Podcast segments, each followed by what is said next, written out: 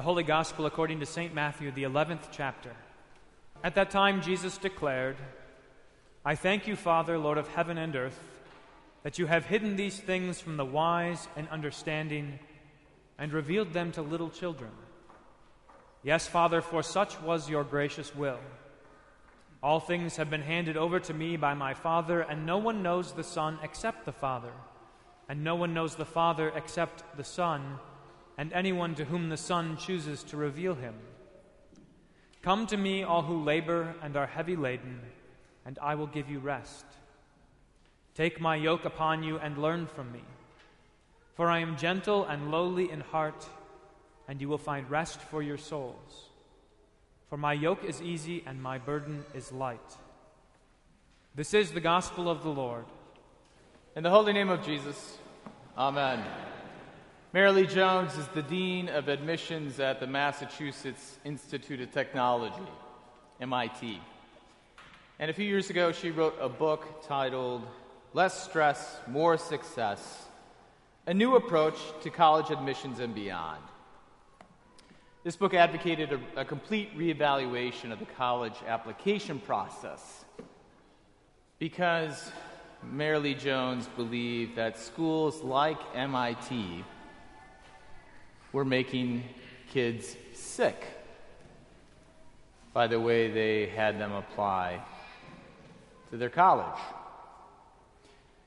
Also, a couple years ago, the Harvard University's Center for the Developing Child came out with, with a report that described the rise of stress related disorders such as depression, drug abuse, and self injury among children.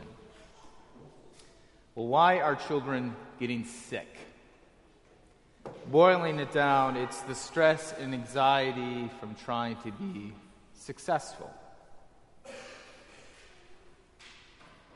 What Mary Jones and this report found out was that many children at a very early age are taught that success is achievement driven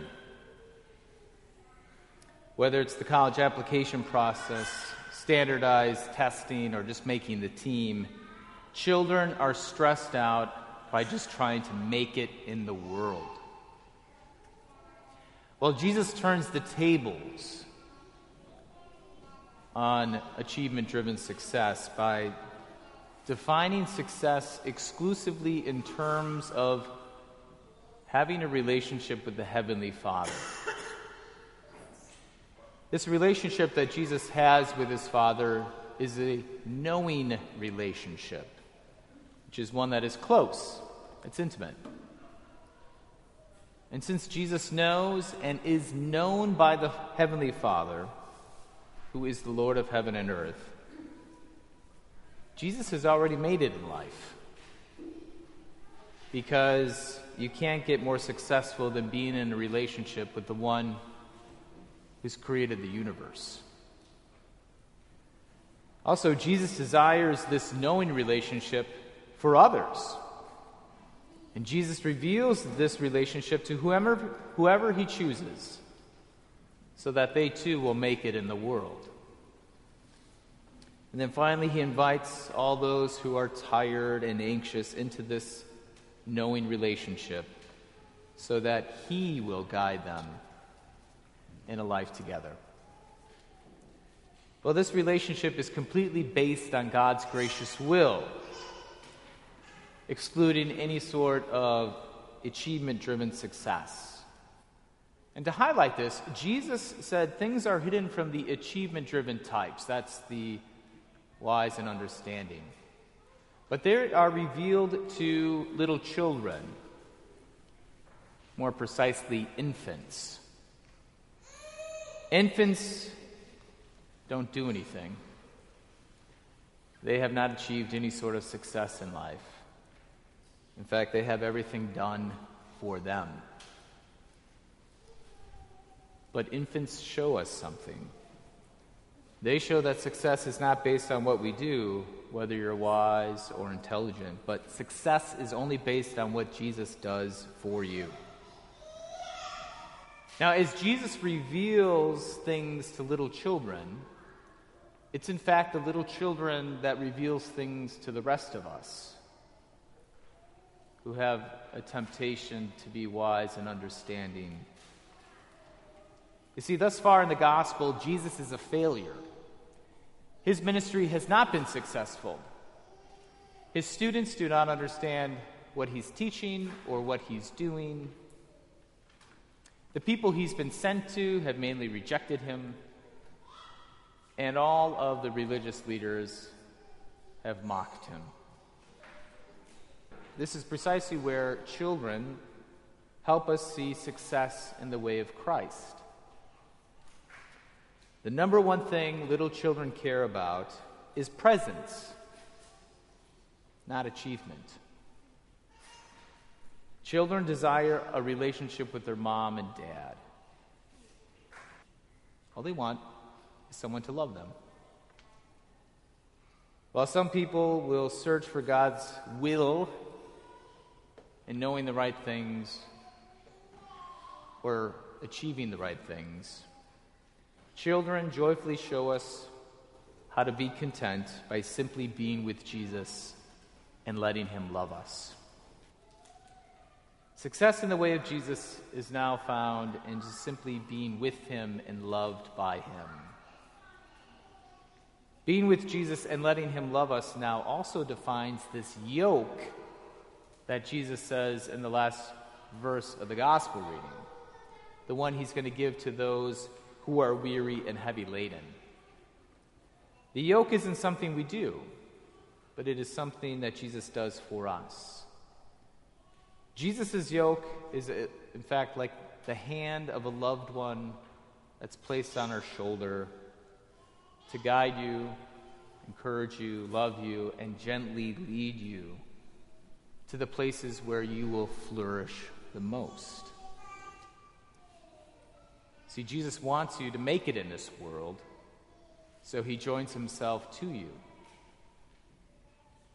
Sometimes this leading and encouraging is hard. In the gospel reading, the yoke is described as easy, but easy might be better translated as kind or pleasant because while easy is technically true, many of us understand the word easy as something that doesn't require any sort of strength to accomplish, or to do, I should say. However, being yoked to Christ does require strength and it requires courage. But being yoked to Christ means that He will, in fact, give us that strength and courage. Living life yoked to Christ sometimes feels hard, feels stressful and overwhelming.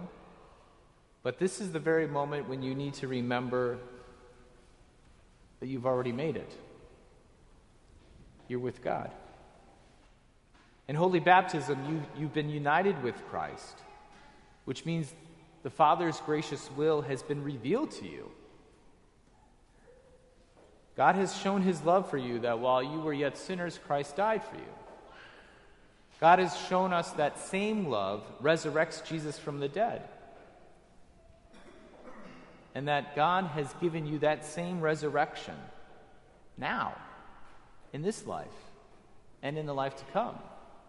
But in this life, the resurrection means an abundant life, a life full of possibilities.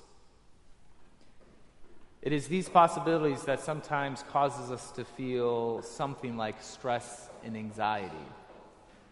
But it is fundamentally different from the stress and anxiety caused by us trying to achieve success.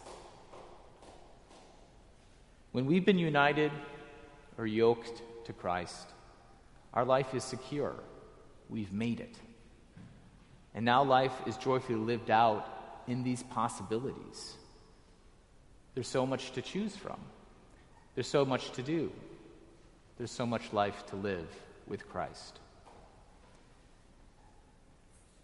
I always relate it to picking ice cream at an ice cream shop. Living the resurrection with all its possibilities is like choosing between all the different flavors at an ice cream shop. Some of you might stress out about picking the right one.